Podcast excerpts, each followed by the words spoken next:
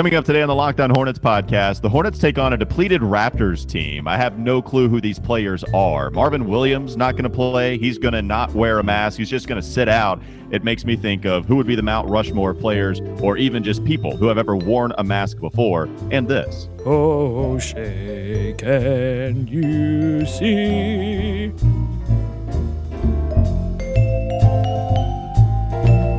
You are Locked On Hornets, part of the Locked On Podcast Network. Your team every day. In a minute, cuz we live. We live.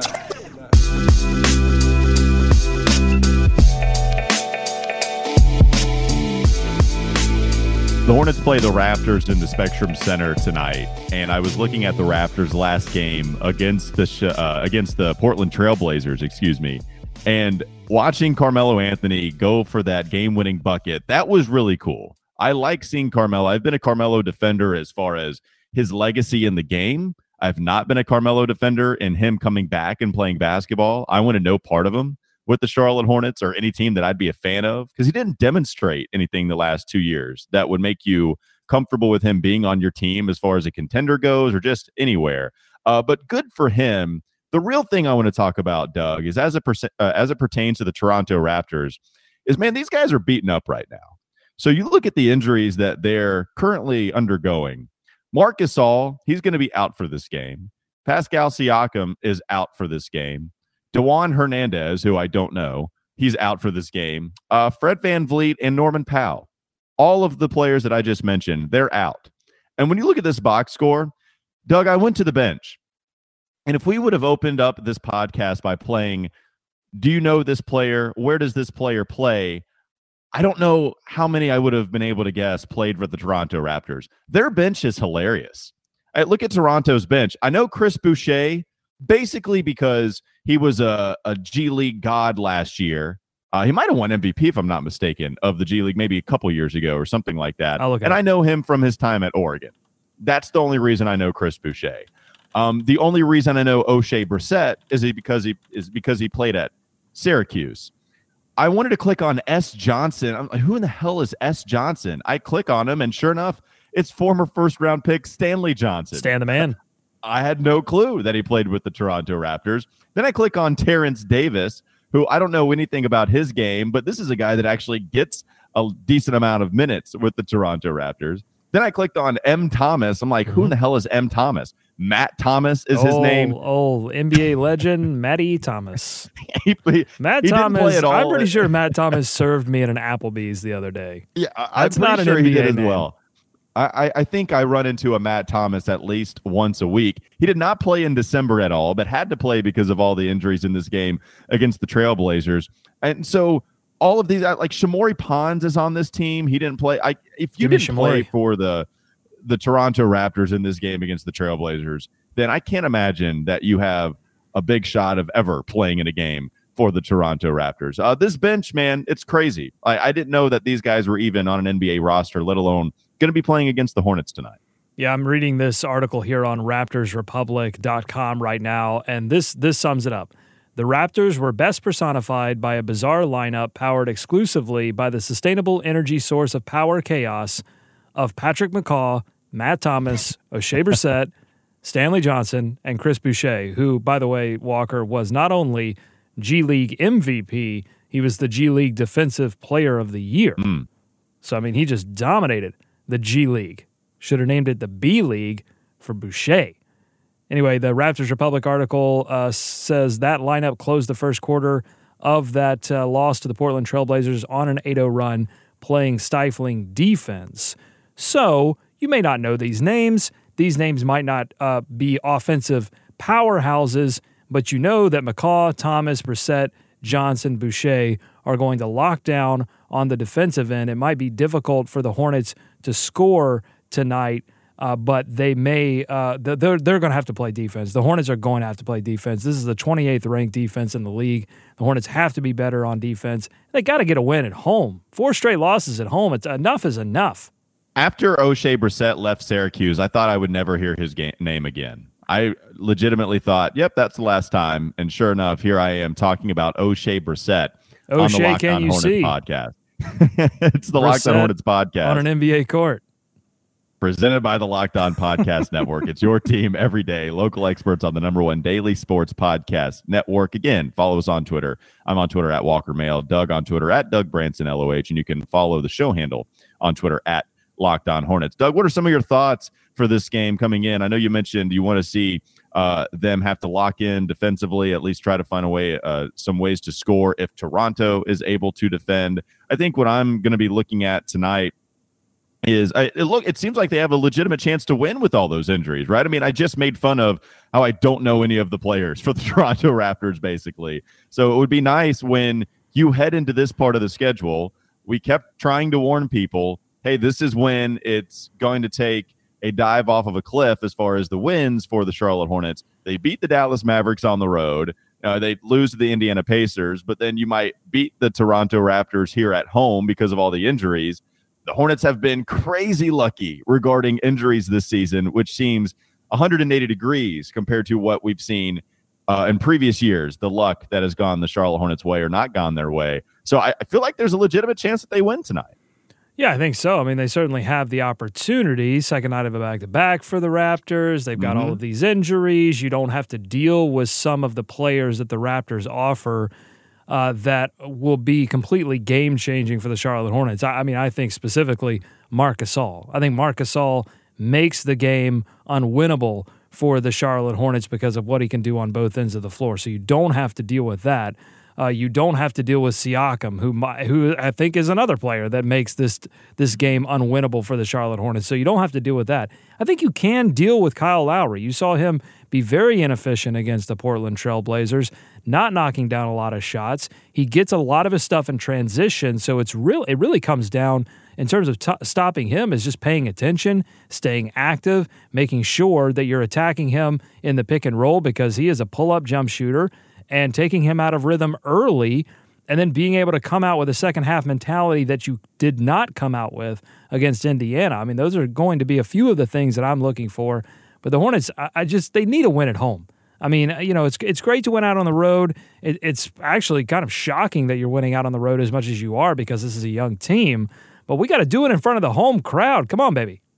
Yeah, I didn't even realize that until you pointed it out. The last win at home was against the uh, Sacramento Kings, and I don't have a date on oh, that. Like a decade ago. it was it was a classic. It was a decade ago. As I try to pull up the date here, where they last beat the uh, a team oh, at home. Uh, December seventeenth is the last time that they actually beat the Sacramento Kings or any team at home, and that was the, uh, a Malik Monk game. Who needs to get it going? He's again on, on the down slope as we've seen him be up and down the season. Uh, he's not been very good the last few games. At least his numbers haven't shown that. We'll uh, talk a little bit more about this game against the Toronto Raptors in the upcoming segment here on the Locked On Hornets podcast, a part of the Locked On Podcast Network. This is Locked On Hornets. But what he showed in Summer League comma, a Euro step into a windmill during a game, end of comma, oh, could yeah. put him on the radar of a radar, excuse me, of all NBA. Yeah, on the radar. On the radar of all NBA fans as a nightly highlight producer. Yeah. Charlotte, you're Charlotte coming out there. Yeah, I'm from um, from uh, Catawba County. Put so, him on the radar. It's time for more of the Locked On Hornets podcast.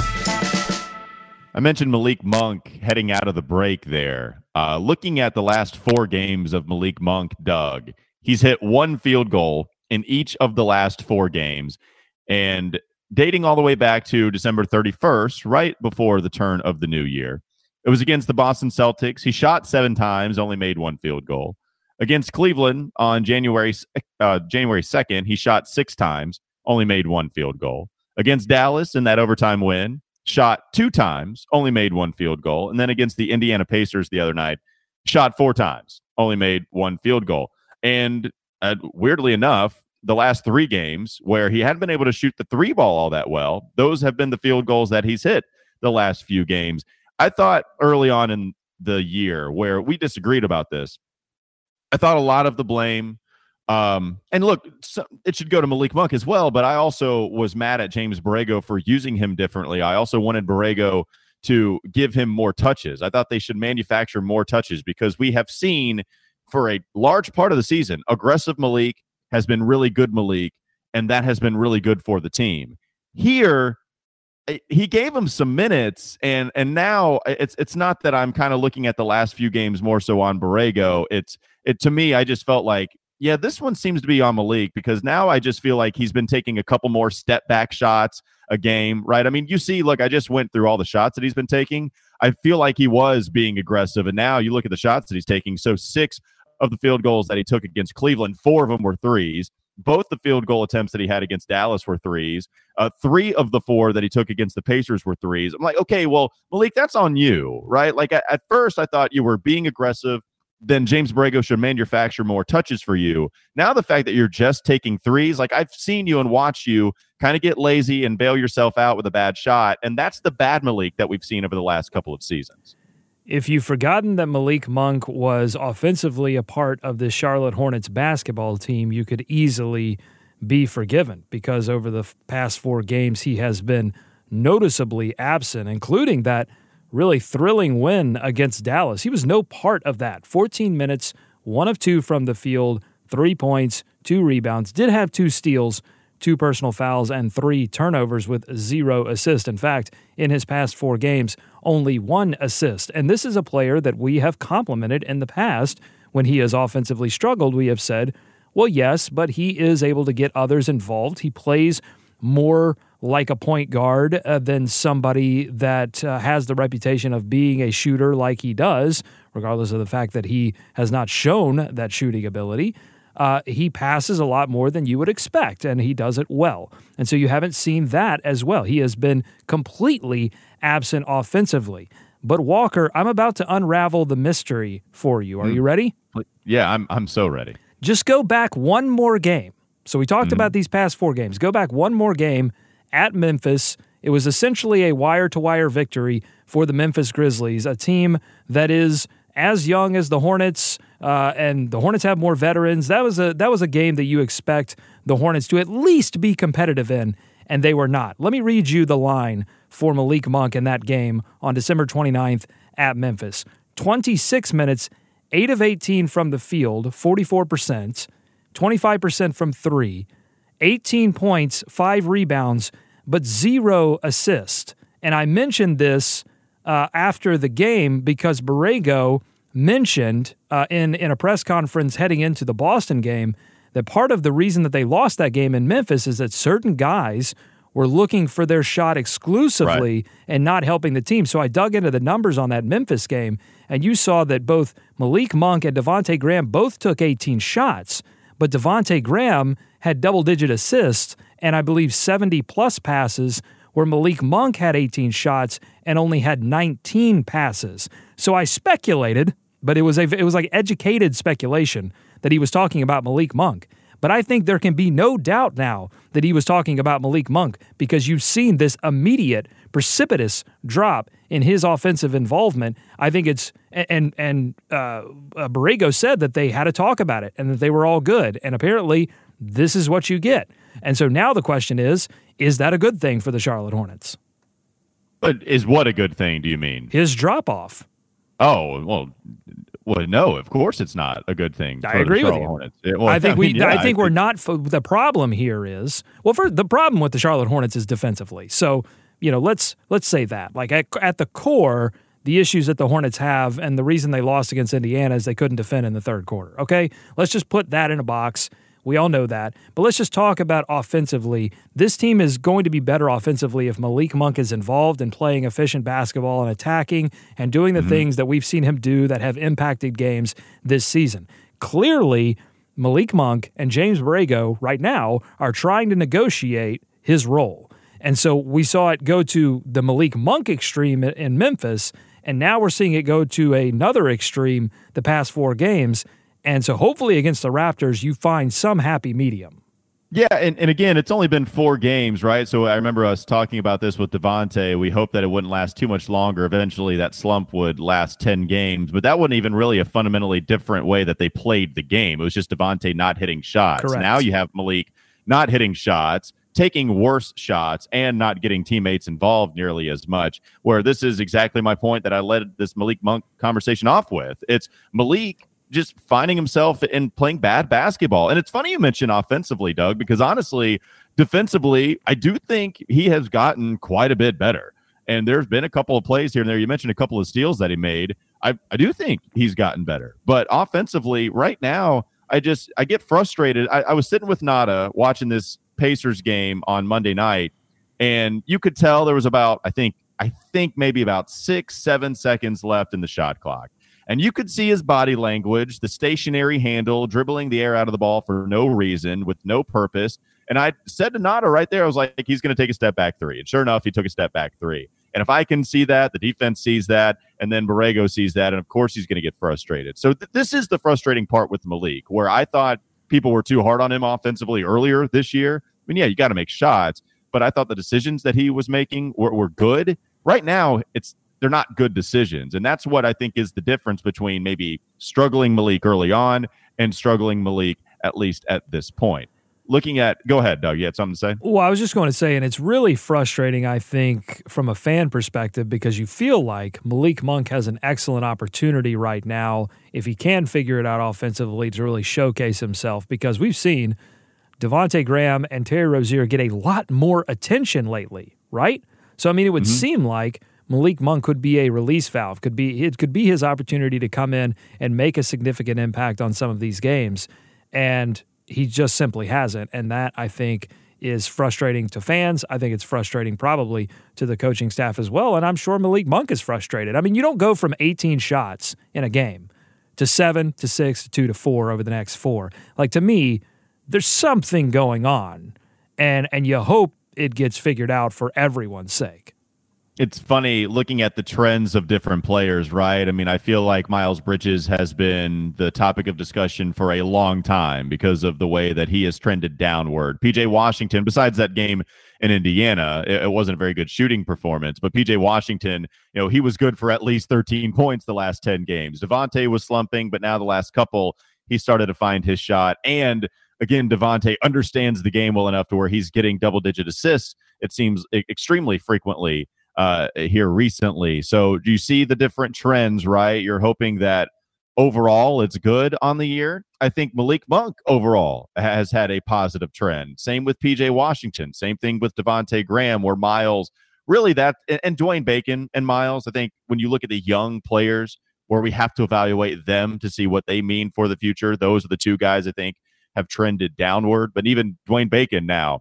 it hopefully can ever so slightly continue to get a little bit better here and there, make the most of his minutes here and there. So it'll be interesting to see if those trends for all of those players continue or if they can change it for the better, certainly in the cases of Miles Bridges and Dwayne Bacon. We'll talk about Marvin Williams, his injury, and maybe what to expect from him at the trade deadline next on the Locked On Hornets podcast. This is Locked On Hornets decoys all over the place. They've got everybody down at the rim. Ball goes into biz. They do like an XFL style where the wide receiver runs to the line of scrimmage, except it's with Devonte Graham. He picks up a foul. I don't care what you say, Nate McMillan. More like Nate McVillain. Get out of here. Quit whining about the officials. You got plenty of calls. The Hornets got a call at the end of the game. I thought it was fair. Hornets win.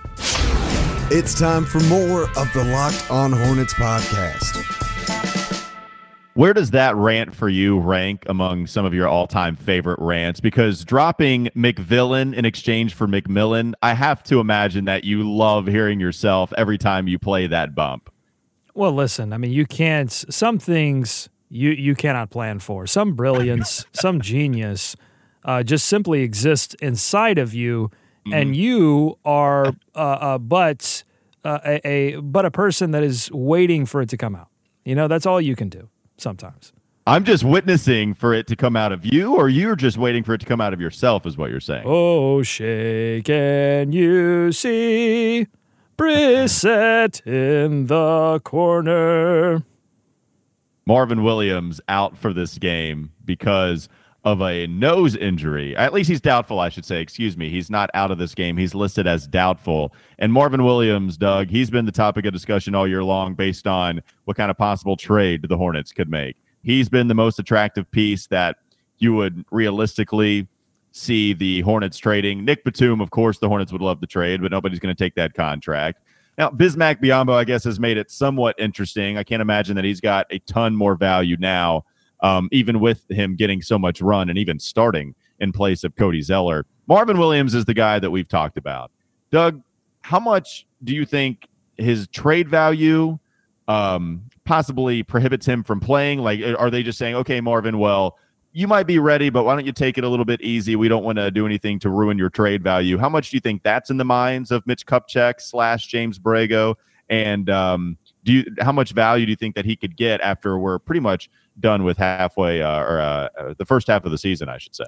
I mean, the sense that I get is that Borrego makes basketball decisions. I'm not sure how concerned he is with any kind of uh, deeper trade strategy. Um, I think he values what Marvin does for the Charlotte Hornets anytime he's able to play. So I just I get the sense that Borrego would play him if he were available. And you got to think that that nose injury it has to be pretty bad, pretty painful if that's going to keep you out of a game because normally you see players and you saw Marvin had the mask on, you see them doing that.